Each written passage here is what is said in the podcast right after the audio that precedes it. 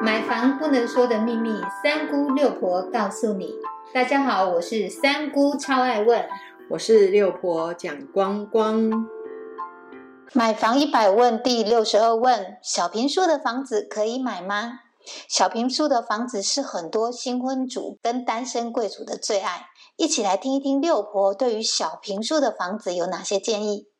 以目前的一个房地产市场来看哦，因为总价升高了，所以有很多的个案开始规划小坪数的房子。从这个状况可以看得出来，如果你要住在市区，就是我们所谓的蛋黄区，那么你可以选择总价可以负担的范围，那么就是只有小坪数。当然市区的价格越来越高，那么你有可能买到的坪数的室内的面积可能就只有15到18坪，甚至有可能下修到12到15坪。如果以公设比 35% 来看，那么你买到的销售面积大概就会落在23到27坪左右。既然是蛋黄区，那么衣食住行的生活便利性当然就会比较好，有可能这样子的产品会被我们的新婚还有单身的一个族群所喜爱。再接下来呢，对建设公司来讲，土地跟营造成本越来越高，消费族群可以负担的总价短时间之内真的没有办法提高，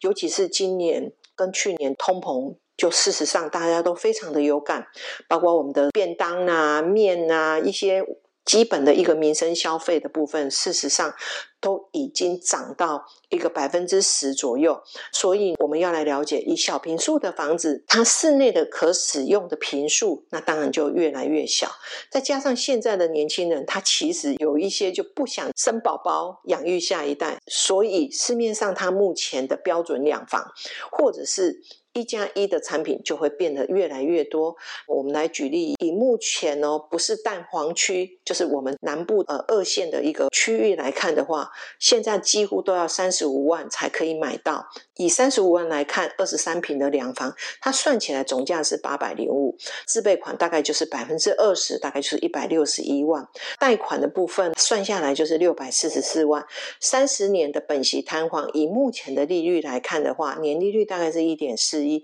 所以一个月大概要还21,949元，这个是没有买车位。如果你再加上一个车位，也许两房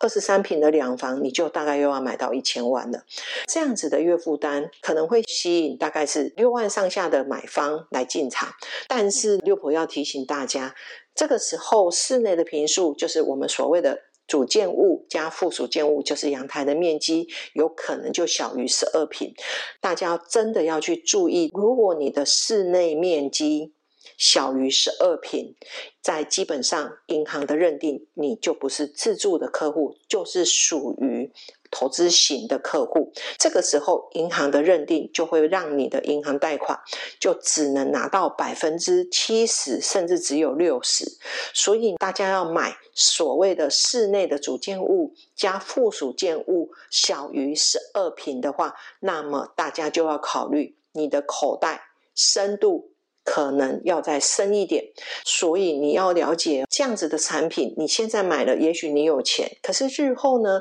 你要卖的时候，可能拿出来的自备款又更多，你要去考虑到有没有人可以接手。所以这个坪数的一个室内坪的部分呢，不包括公设，你的主建物加附属建物一定要高于12坪，这件事情请大家要特别注意。记清楚六婆的建议了吗？三姑也真心的建议，要买小坪数的房子真的要考虑清楚再买哦。